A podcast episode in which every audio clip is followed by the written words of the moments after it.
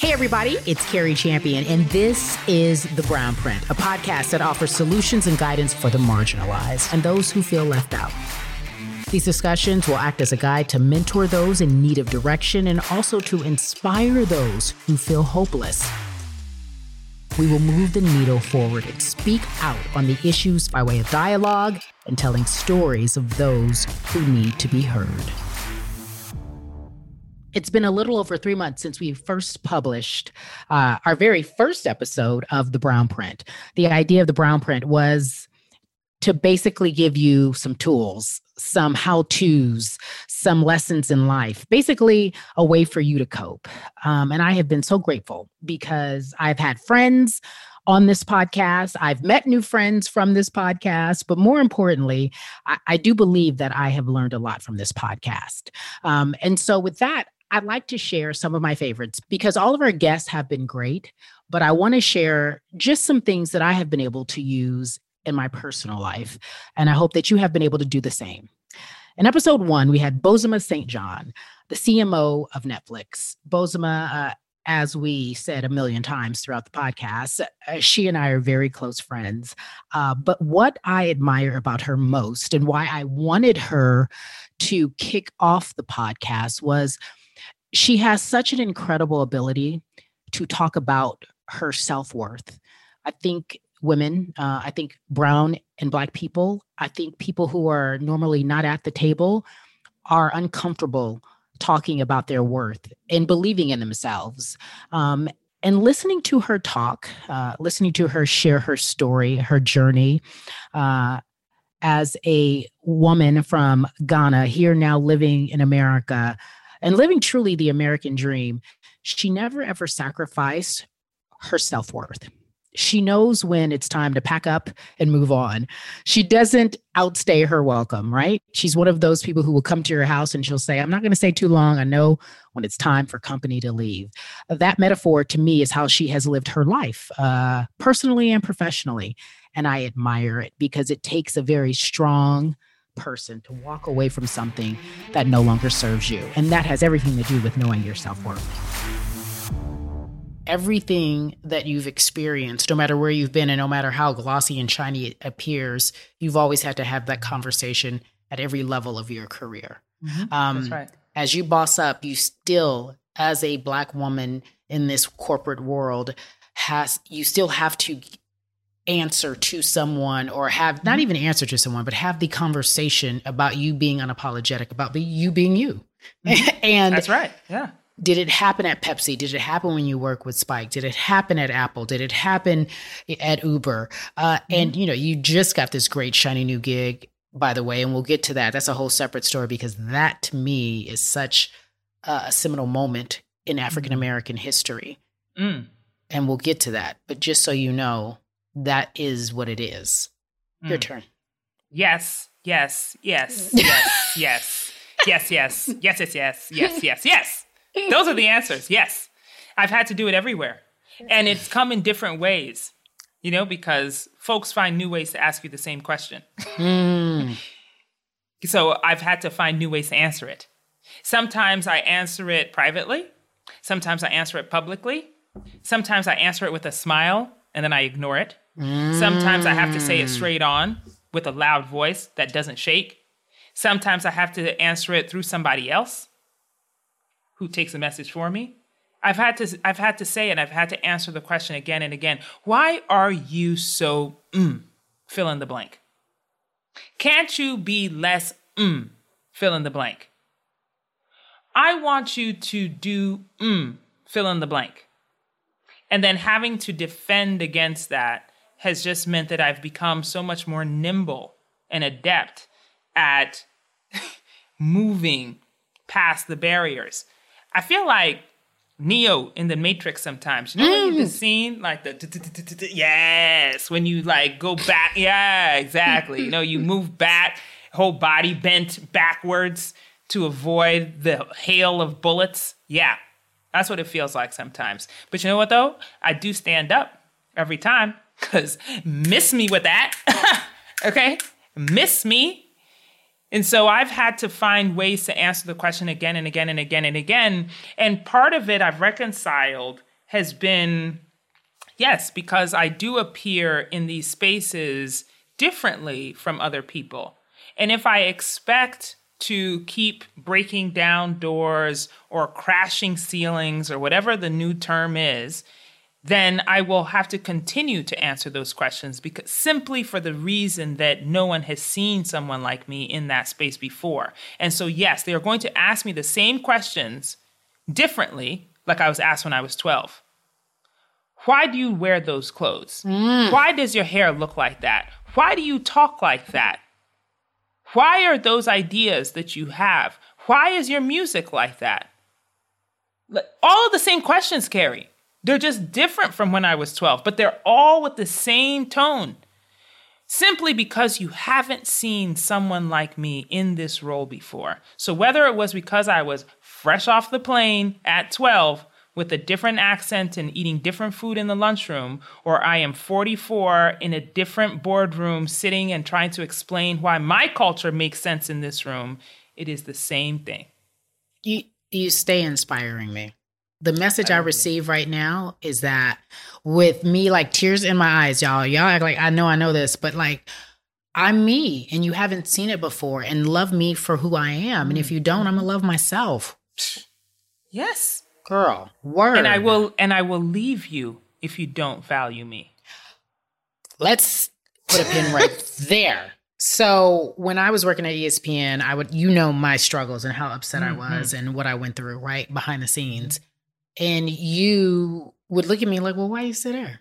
And I'd look mm. at you like, because I have to work, or because okay. I have to get paid, yeah. or yeah. because it's my job, because yeah. who else wants me, because where else mm. is there to go? The average mm. person thinks all of those things.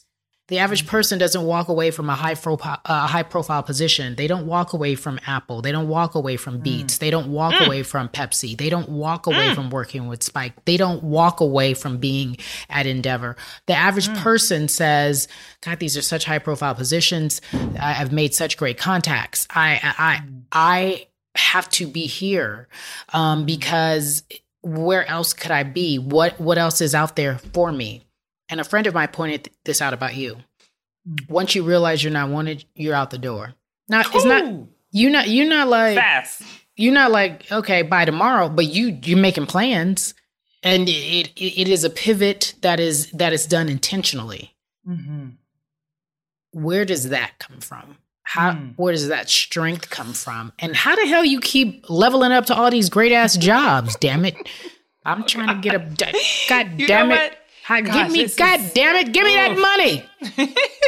it is such a complicated answer because it's a complicated situation. I think you're right. On the surface, it is that, yeah, when I'm not valued and I recognize that I'm not valued, I start making the plan to leave. I never do it spontaneously. I really don't. Um, it may look that way, but I am intentional in that you can you can see the signs. It's like any other relationship. You know mm. when you're not wanted. Mm. You know, you know when that person or that company don't want you. Yeah, why you when stop they, calling when they me? Stop, when they stop listening to you. You know the difference. Yeah. Yo. You Yo. know the difference. You know when that energy shifts. Yeah. You know it. You mm-hmm. know it. And then sometimes we ignore it because we're afraid. We're afraid. We don't want to be alone. We don't want to you know, find a new thing. We don't want to be the new kid again. We don't like all of those things. Listen, I never want that either. I don't want to be the new kid. I don't want to have to f- figure out the systems again. I'm onboarding right now. You think I want to do that? No, I don't. Okay? I don't. I want to find a company where I can be for 15 years. I want to retire with the gold watch or whatever the hell they give you when you've been there for years and years. I want that, okay? It's not that I don't. I absolutely want that. It is just that the brown print for my success Amen. has not come based on somebody else's success. So I am not going to apologize for the fact that my career doesn't look like what you expect it to look like. I'm not going to apologize for the moves I make based on my own self interest. I'm not going to apologize for that. People ask me to apologize for that. They make me feel badly about it. Some people want to make me feel ashamed for the fact that I am in places for a short amount of time. I refuse Mm-mm. to apologize. Mm-mm. I made this career on my own damn terms, and I refuse to let somebody else make me feel ashamed for it. I'm going to succeed in spite of it. Also, I'm a survivor, Cari. Who are you telling? Tuh, I'm a survivor. Who are you I telling? bet on myself because bet I on fallen, yourself. I have fallen more times than I can count, and I get up every single time. So guess what? If I look around and I'm like, oh, I see y'all don't want me. Okay, cool. Because you know what? This is not the first time. Okay. And I have survived others. Oscar Daddle down to episode two. Uh, Jemele Hill, my co host on a show called Won't Stick to Sports uh, on Vice TV. Nice plug there. Y'all tune in. Jemele Hill, uh, most infamously or famously known as the sports journalist who called President Donald Trump a white supremacist. When that happened, there was so much hatred and and so much backlash that she had to deal with. I, I thought to myself, gosh, she has to be built for this because this, quite frankly, could be the end of her career. I do not see any good coming of this. But I watched her push through all the muck and the mire and the disrespect. And she's landed on top in a much more successful way, uh, peaceful, but more importantly, she has cemented her voice in the fight for equal rights for everyone. And I am so honored to call her a friend, but more importantly, she told me that her dreams never changed, just the destination. She may not work at ESPN or may not be doing what people thought she would be doing, but her dreams are still the same. And so for me, and I hope for you, the takeaway is dreams can stay the same, but the destination might not be the same. And at the end of the day, all of that is okay. You got to know who you are when you come through the door. This is why, because that day is going to come where they're going to test you. They're going to try you in a major way. And when that happens, you got to know what you're about and what you're willing to lose. And you know, the the president tried me, the White House tried me, ESPN tried me, and I was just like, you know, considering that I'm so far ahead of the game, having come from you know, being on food stamps. My mother's a recovering drug addict. My dad is a recovering drug addict. My mo- my grandmother was a functional alcoholic. Coming from that, I'm so far ahead and so blessed like, if I got to take this quote unquote L, I'll take yeah. it. Yeah. I done dealt with a whole lot worse than the president mouthing off about me. You know, I know who I am. Donald Trump doesn't define who I am.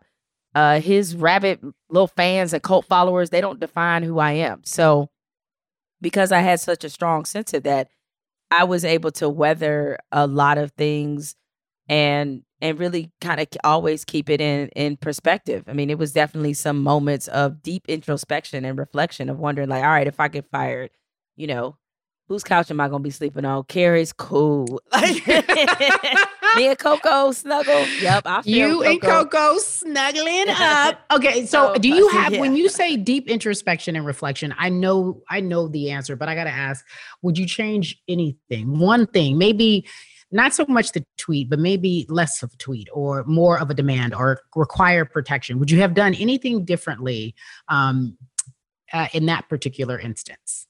Um, it's hard to say because I it's hard to say I would have because if I don't do that, I'm not here right now talking to you. That's right. um and at this place in my life there are what i regret and or i, I mean I- it's I, I hate to use the word regret because i don't really believe in regrets uh because everything is a lesson everything does get you to a different station in life however the part that will never sit right with me is you can't control the collateral damage and i felt like when we started the six um, mike and i uh, michael smith and i you know we came in there with a vision and a plan and with the best intentions to make that the best show on ESPN. We weren't able to fulfill that. And I thought he was collateral damage in all of this. Of anybody mm-hmm. who I wished I could have changed things for and made it different for, it's Mike because he wasn't able to get control of where his career and path were going as a result of me. you know, that's the thing about when you go into these TV partnerships. This is a warning sign for you, by the way, is that you know when they when you are seen as a unit, when there's two of y'all, it's it is like a work marriage. Yeah, because Mike, I remember Mike being like, "I didn't tweet nothing." you know what I'm saying? Don't matter. I mean, it don't matter. Yes, it don't matter. he going down on the Titanic with me. you know, it's like, uh. And By the way, was, that speaks to who you are. I just want I like I have to slow you down when you when you brush over things like that. The one thing that you wish you could change was the collateral damage. And and and we're in a business of very selfish people, but you've always, which is why you have such equity um, in terms of your peers, you are always worried about somebody else or trying to amplify someone else's voice or trying to make someone else better. Um, you know, the circumstances happened as they did, and Mike was a learning lesson for everybody involved. You know, everybody needs, if you're listening to this, everybody needs a backup plan. You always have to have something else that you can do if all the shit just fails and blows up overnight. You can't, and this is not about anybody in particular, but that's the learning lesson that I saw from afar. I was like, either you pick yourself up and you move on. It was easier for you to do so because you had a name you had made everyone had known you for this and they wanted you to speak everywhere and then you became your voice became more powerful so you were able to transition but the lesson is always be able to it's almost like that movie you ever watch that robert de niro movie uh in al pacino what was that one with heat and then he oh, was yeah, like, "You got to be yeah. ready to drop everything and run." Drop like everything. And, yep. yeah, like 30, just leave it all you, behind essentially. you have to be able to mentally leave things behind if you ever want to be successful because things will happen. It's like the great quarterbacks. You got to have amnesia. The, the, the best athletes yeah. have amnesia. I got to go out there next play next down whatever it is and you've been able to do that. So i think I, I think that people should understand that is a huge for you to acknowledge that you wish that things could have been done differently for mike. Yeah i mean and and not just um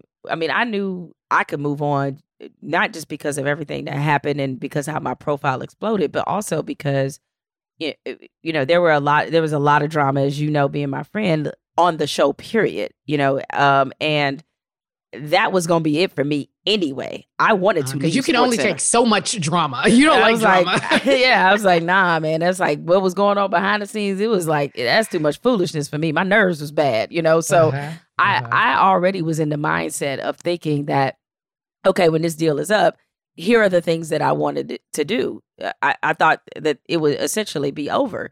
But the part that I didn't like is that not only did it put Mike on a different course that he hadn't really anticipated and very abruptly too. Like this happened fast. Uh, mm-hmm. you know, I tweeted that in October 2017. I left the show in February of 2018, and mm-hmm. um, I, I, didn't even make it a full year. You know, it was like mm-hmm. a, just a week shy of making it a full year on SportsCenter. And you know, the other part of it too is just from a, a company standpoint they didn't seem to really care about the position that they put him in when I got suspended and he did the show by himself. Uh, he didn't do it initially, maybe like the first couple days, and then he did the show. Um, and they didn't think about him really much after I left.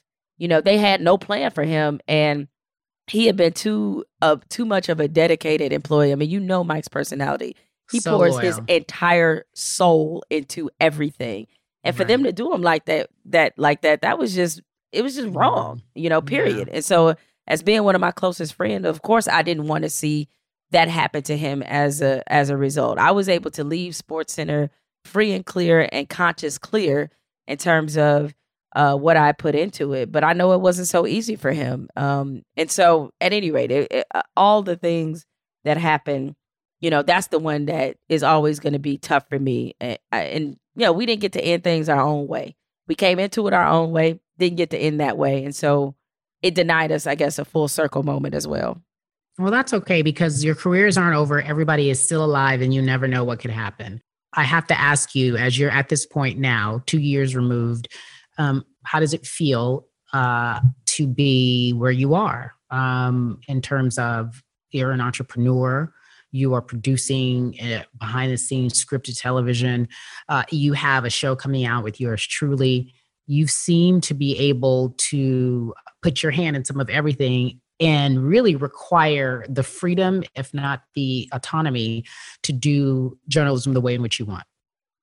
It is freeing. That's a, a great word to use. Um, it's freeing, and it's challenging, it's exhilarating, it's all of those things. But the one thing that I always worry about with myself in particular, and it it harkens back to what we were just talking about when all the stuff happened, you know, with Donald Trump and the fallout from leaving the six and thus leaving ESPN, is that I am the type of person who will be like, me make the most um uh nuanced and and sort of deep dive analogy that I can using the movie Soul Food with um, Nia Long and Vanessa Williams.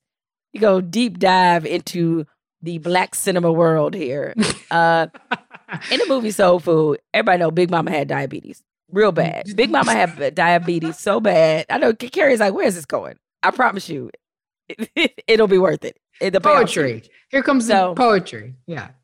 Big Mama has diabetes they find out Big Mama something ain't right with her because they're in the kitchen making a traditional Sunday dinner, and her arm is above the stove, and the stove is is lit. There's fire coming out, and she has no idea her arm is burning because that's one of the things that happens when you have very serious diabetes is that you lose a sense of of, of feeling around certain parts of your body. Usually, it's in your feet. In her case, it was her forearm, and it's burning. And you know, the little uh, her grandson had to be like, "Hey, Big Mama, you burning your arm."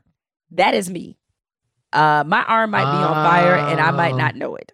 And so the thing I worried about with myself during both that period and now, as great as this time is in my career, is I got to watch to make sure my arm ain't on fire mm. on the stove.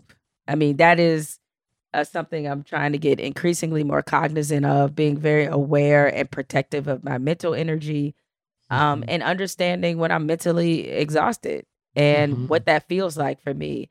Um, you know, because one of the things I've really noticed is like is anxiety is is real. I mean, I I know people who experience it, but sometimes I have a very high level of it, and I don't even I I only realize it by my sleeping patterns. Because I think you just asked me this. You're like, why are you up at five a.m.? That's why. I mean, I could yeah. go to sleep at two a.m. and be up at five which because yeah, your mind won't shut off. Yeah, yeah, my mind won't shut off. I was like, I I got to make sure at this point, um, with everything I have going on, being able to be blessed enough to be able to do these different things, I got to make sure that I check in on me.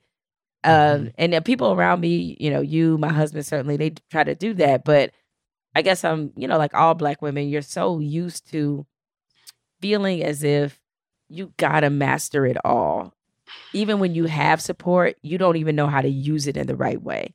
You feel uncomfortable even asking for it.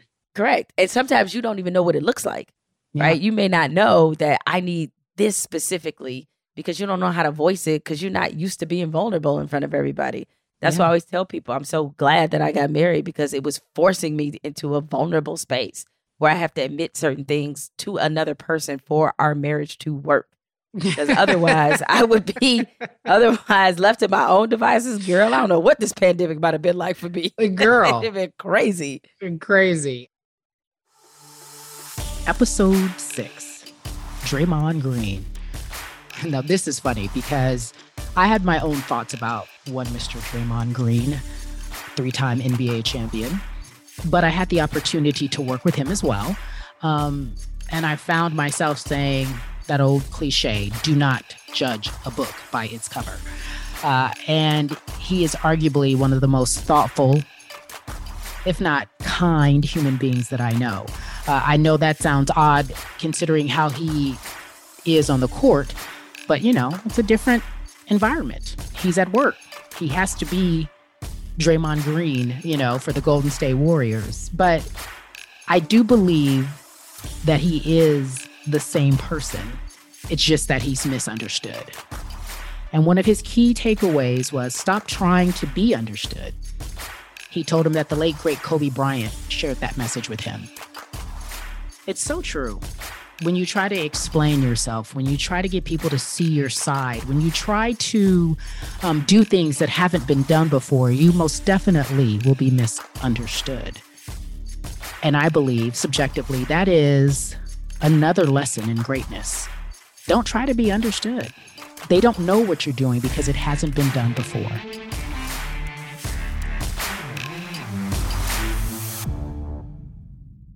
What is there? What is there? What one or two things are there about Draymond Green that people just do not know? What would they be surprised to find out? That also adds to the fact that you are a leader. I think there are a ton of things people don't know about me. I think one of the things people don't know about me is I'm probably one of the nicest people to ever meet. And as long as you don't like do something out of the ordinary or, you know, pick with me to like push me some other direction. I'm I'm a really nice person. And I take pride in being like a really nice, great person because I think in this world that we live in, there, there's not a lot of great people. Like there's not a lot of nice people. And so I take I really take pride in being an amazing person.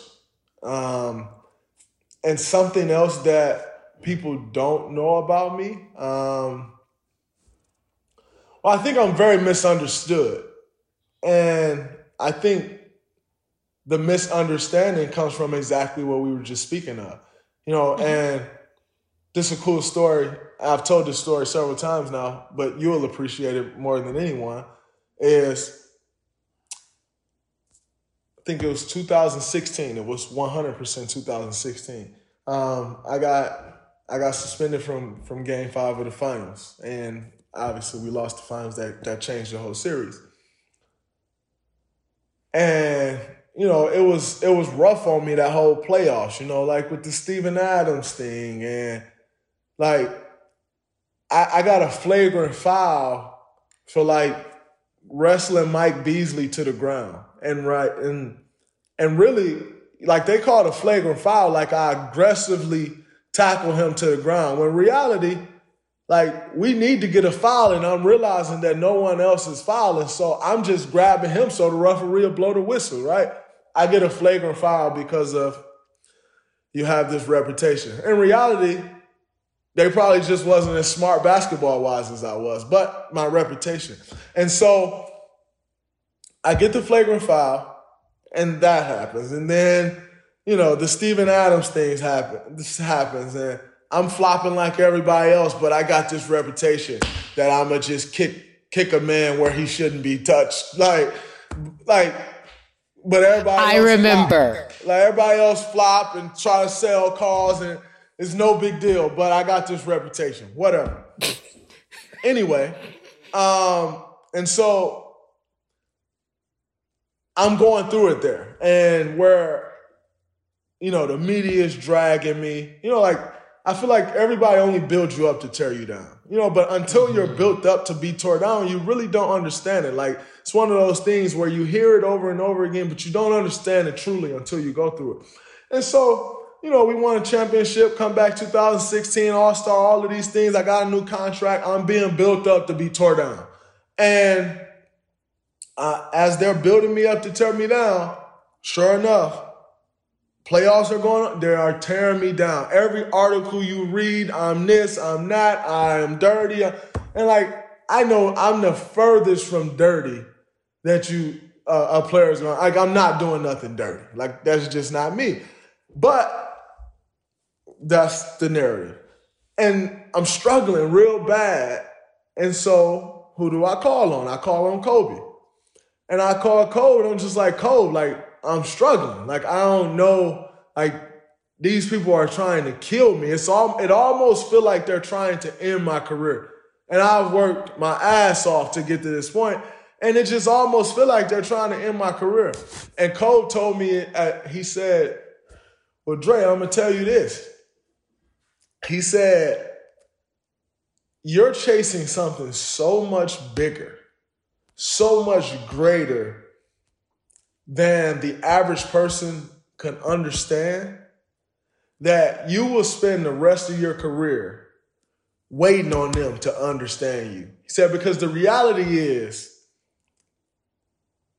99% of the world is okay with mediocrity. As long as they can be mediocre in something, they are just fine with that. He said 99% of the world is okay with that. So if 99% of the world is okay with mediocrity and you're chasing something so much greater than they are, they even think about chasing, how do you ever expect them to be able to understand you? They'll never understand you because you're chasing something so big that they can't even wrap their mind, they can't even begin to wrap their mind around what you're actually out there doing or what's going through your mind or what you're doing on a daily basis. They can't fathom that because it's so far beyond of what they expect or want or will push for for themselves. So as long as you're going to sit here and worry about what they're saying about you or them understanding you, you you you will look up your career will be over and you'll still be sitting there trying to figure out do they understand you yet or not he said, in reality is, Dre, I, I never gave a fuck if they understood me because I knew I was on to something so much bigger than they could ever understand. Why the hell would I sit and wait for them to try to understand me? And that right there kind of changed my whole outlook on just me. You know what I'm saying? And, being comfortable with being exactly who I am and who I was at that time. I absolutely love that story. You already know why I love it, but I absolutely love that story. We love it because you know. no, I love it because Kobe. yes, Kobe. yes, of course because of Kobe. But listen, do you know how I relate to that? I, I can constantly misunderstood, but you can't worry about them trying to figure out who you are or what you are. It's only for you and yours to know because you're on to something else. Like I relate to that. You can feel that. You know when you're special, when you're set apart. Kobe knew that. You knew that. I know that. There's nothing wrong with that. That's the point of this podcast. It's the Brownprint. We're doing it differently. Everybody can't do it like us. By the way, I was I was super excited to come on this podcast you know, it's the Brownprint. I felt like I could come on here and it's like some super brown people shit. And I love that. I love that that's what you stand for. I think, you know, and, in discussing this, it's like, like you, I think you and, you and Jemele will forever be connected. And that's just because like y'all are two brown women on some brown people shit and embodying that. and like, yeah, I'm not working with y'all no more. This is what I want to do, and we gonna go do it on ourselves because we like that too. And y'all say we can't, we doing that. And and so I was extremely excited to come on here and like talk my shit because I felt like I can come on here and talk like some straight brown people shit, and, and it's cool all it's a fact. All of it is. Everything you're saying is different. Everything we do is different because the blueprint isn't for us. It will it'll never be for us. And for us to succeed is a way in which only we can. It's it's supposed to be different. It's only for people who've been marginalized and not thought about and forgotten. And we out here winning. And last but not least episode 7 elaine welteroth Oof. now that young lady she is she's special. Um, she was the very first African American EIC editor in chief of Teen Vogue. And she became an overnight star, if you will, an overnight celebrity, um, social media celebrity. She was the it person. Uh, people went to her because they wanted to be around her. She was the foremost authority on all things entertainment and fashion and what's cool. And I remember thinking when she was first announced as the EIC, wow, that's powerful. Wow, I'm impressed. Wow, I envy her. And not in a bad way, but in a way that, wow, she's so young and she was able to take over. And I'm just so impressed. But she shared with us on this podcast that, you know, all that glitters isn't necessarily gold. She talked about how difficult it was when they did give her that position and how they gave her the position with asterisks. The asterisks probably didn't give her as much power as she wanted.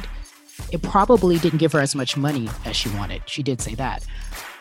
But she knew that just being there was a revolutionary act. And that was just powerful in itself. And she talked about being the first. Now, this has stayed with me arguably more than anything else um, in these last 16 episodes. And it was being the first always comes with cuts and bruises. When you break that glass ceiling, if you will, it will always come with cuts and bruises. And oftentimes, we don't talk about it. But we should start. because people need to know what it takes to be the first. Blew me away.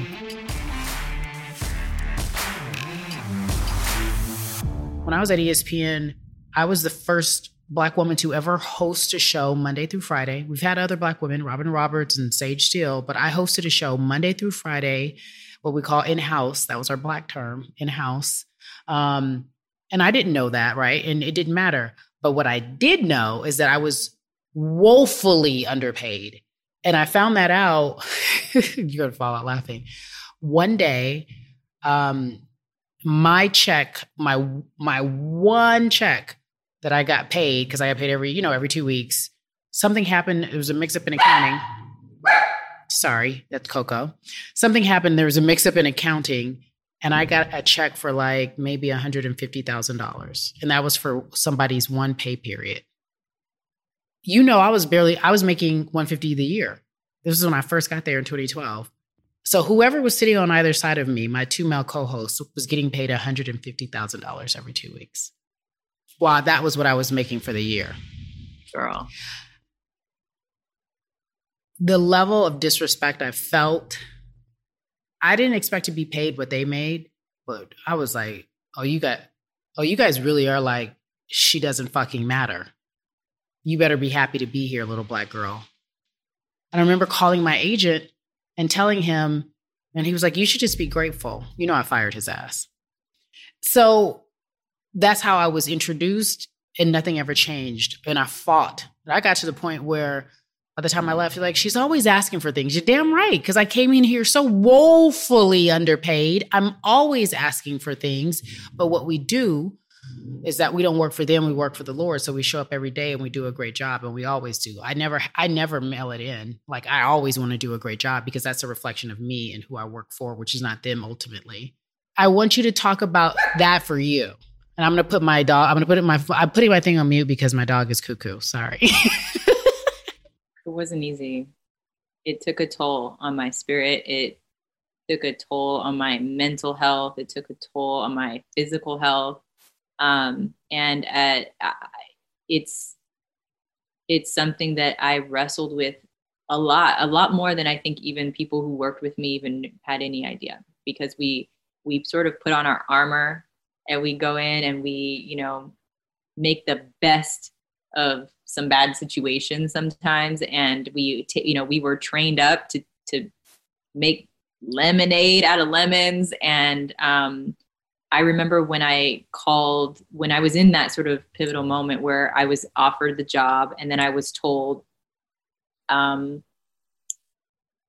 you have until uh, like 11 a.m. for this press announcement to go out. This was it was at 10:15. I was told that. So, um, and I was like, wait, but like, is there an opportunity to negotiate to talk about?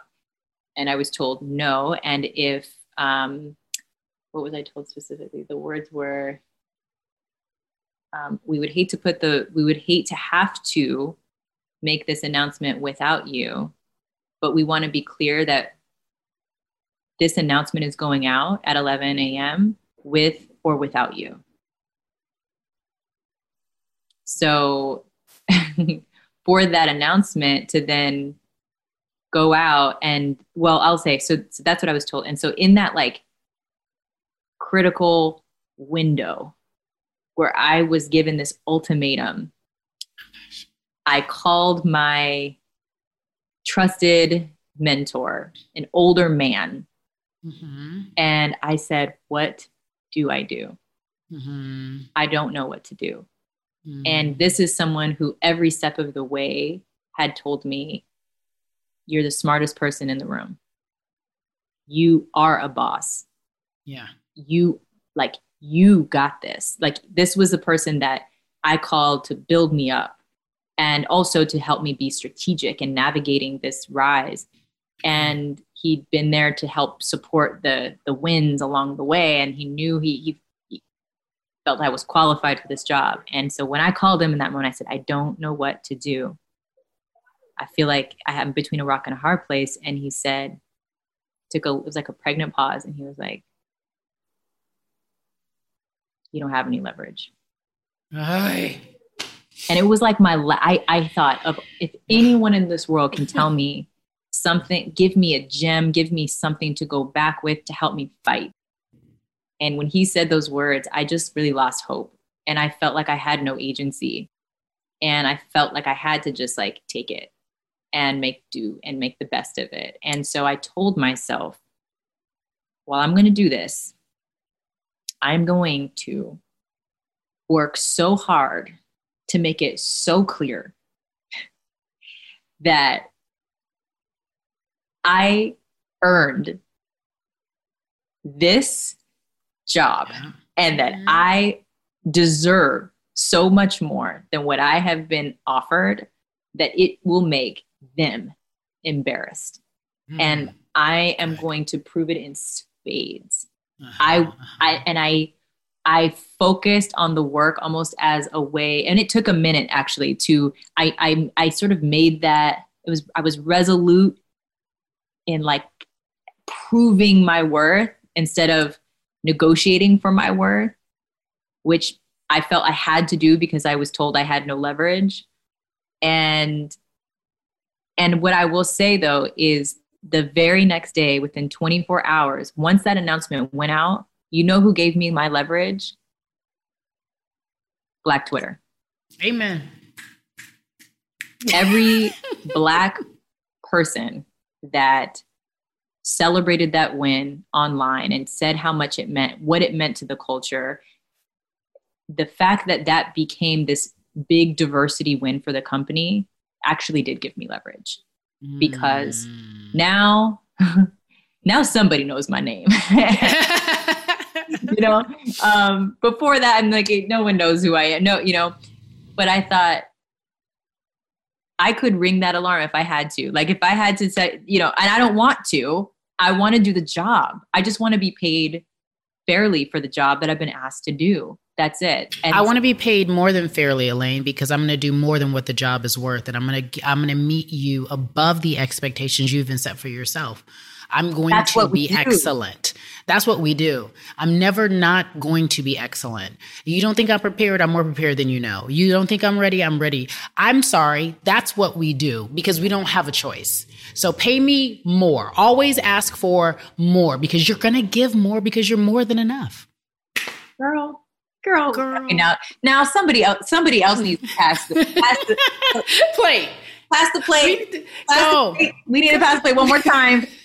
that was a word, and you're right. But it takes time to get to that that place where Yeah. you where you know that where that you know that you know that you know that, and you can use that in your negotiations. But at that point, I felt like I just all I had was um, my work ethic, and I felt like I need to show improve.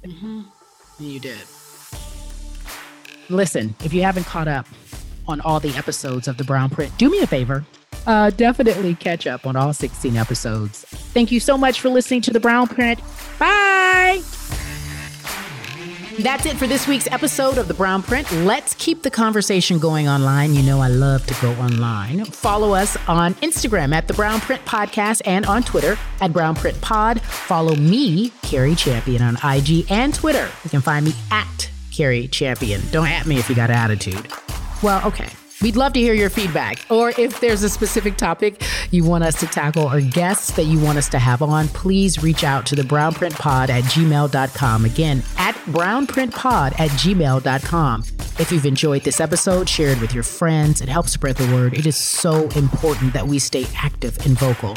We'd greatly appreciate it if you showed us some love by leaving a five star rating and a positive review. If you do not, I know you are a hater. Haha, kidding, kind of. Not really. Meanwhile, uh, again, five star rating and positive review. We need it. It really helps the podcast grow. The Brownprint is a Gallery Media Group original production.